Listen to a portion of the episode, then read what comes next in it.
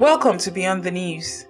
If you missed any of our top stories in the week that was, here's a quick recap for you to catch up. The Nigerian Association of Resident Doctors has rejected the new Memorandum of Understanding presented by the federal government. The NARD National President, Dr. Uyilawa, said this while addressing journalists at the end of a closed door meeting with the federal government and other relevant stakeholders on Sunday in Abuja. The striking doctors had been called to a meeting by the president with the aim of resolving the ongoing strike by doctors across the country.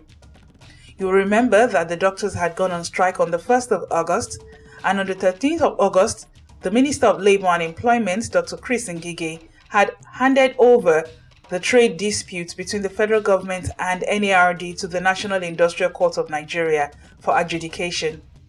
According to the NARD president, the union had refused to sign the MOU that was brokered by its parent body, the NMA, and the federal government due to an undisclosed clause. We rejected the MOU. We didn't sign it because we feel we're being punished for the failures of those in government, he said. He then said the nationwide strike would continue and they would proceed with a court case. He also noted that the NARD leadership has to present the new MOU to its members before he could sign the document. On his part, the Minister of Labour, Chris Ngige, said all other unions in the negotiation, including the National Medical Association and the Medical and Dental Consultants of Nigeria, have signed the new agreement. He noted that the meeting did not discuss the issue of no work, no pay, but that all parties at the meeting agreed to an out of court settlement. Meanwhile, in Plateau State, the governor, Simon Lalong, has begged the government of Ondo State, led by Rotimi Akeredolu, for forgiveness following a recent attack on their people. Remember that about 23 people from Ondo passing through Jos were killed on the 14th of August, while 23 were reportedly injured. The commuters were attacked en route Ondo along Rukuba Road in Jos North local government area, which of which more than 30 were rescued by security agents. Lalong, who also apologized to the people of Ondo for the attack, did this through his deputy, Professor Sonny Tyoden, who led a delegation from the state to Ondo State for a condolence visit and to formally deliver the survivors of the unfortunate attacks. The apology is contained in a statement by the Governor's Director of Press and Public Affairs, Dr. Makut Macham, on Saturday in Jos. Tyoden said the visit was to convey the condolences and apologies of the state government and the people of Plateau to their families, as well as the entire people of Ondo State. He pled for forgiveness for the actions of the criminals who perpetuated the act, saying that they acted on their own as they did not represent any religious, ethnic, or social interest in the attack. He said the state governor had been distressed by the incidents, which is an attempt to jeopardize the substantial peace restored in the last six years since his assumption of office in the state.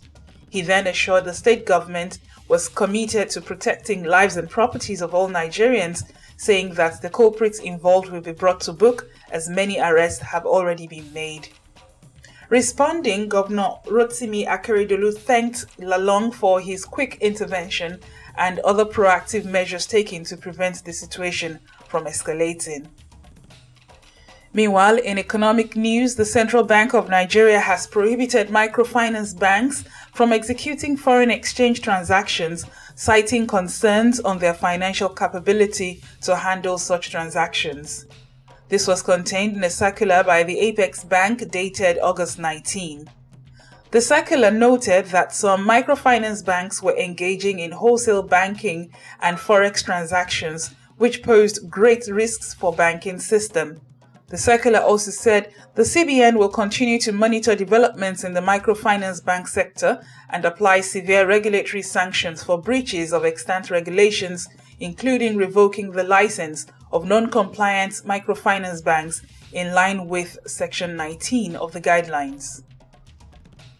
In Cross River State, the governor, Senator Ben Ayade, has expressed displeasure with the recently signed petroleum industry bill, saying the PIB that is now PIA is unfair to Cross Riverians as it continues to neglect the plight of the people of the state. Ayade, who made this statement while receiving the representatives of the Revenue Mobilization Allocation and Fiscal Commission in his office in Calabar, said the law fails to address the concerns of the state despite the fact that he had personally raised them with the relevant Senate committee. The governor expressed his displeasure, saying, When the PIB committee visited, I took my time and articulated in the best of professional grammar to explain to them that producing communities are not as delicate and sensitive as impacted communities. Cross River State bears the brunt of production, but today the PIB is signed into law insensitive to the oil impacted communities to which Cross River State belongs. In the same PIB, 30% of revenue is set aside for frontier exploration. Luckily, the Calabar Basin, which they refuse to recognize in that category, which stretches from all the mountain basins cutting across the whole of Bakassi, Biase, Odukpani, Okuni, Ogoja, is heavily impregnated with hydrocarbon. The geo coordinates have been issued by myself since 2016 to the federal government. Today, we watch and see how the 30% set aside for the frontier exploration will be managed, and we will see what will happen to the Calabar Basin, he said. Ayade also passed a vote of no confidence at the current revenue review process, saying that there is no indication whatsoever that the review of the revenue allocation will be based on the principle of jurisprudence, equity, and fair play. Meanwhile, in Kano State, a property belonging to the former governor of the state, Rabiu Kwankwaso, has been sealed off by the Economic and Financial Crimes Commission. One barrister, Mustafa Danjuma, had alleged in a petition that Kwankwaso received contribution of 70 million naira from each of the 44 local government councils in Kano State. The petition revealed that the amount from the 44 local government councils totaled about 3.8 billion naira. This had brought Kwankwaso under investigation by the EFCC.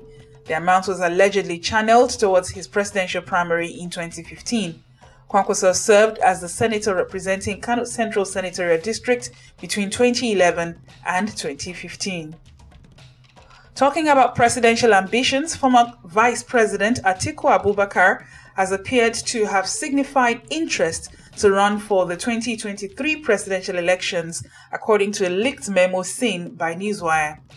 In the memo dated June 29, 2021, the presidential aspirant expressed gratitude to the People's Democratic Party for their role in the 2023 elections and urged the party to gear up for the upcoming elections. It is with utmost respect that I convey to you my deep appreciation and profound gratitude for the overwhelming support and massive electoral votes cast to support our party, the PDP, and my candidature for the President of the Federal Republic of Nigeria during 2019 general elections, he said. Now we are better equipped, and all our compatriots must team up today towards a new political and economic order that should radically reinvent our beloved country.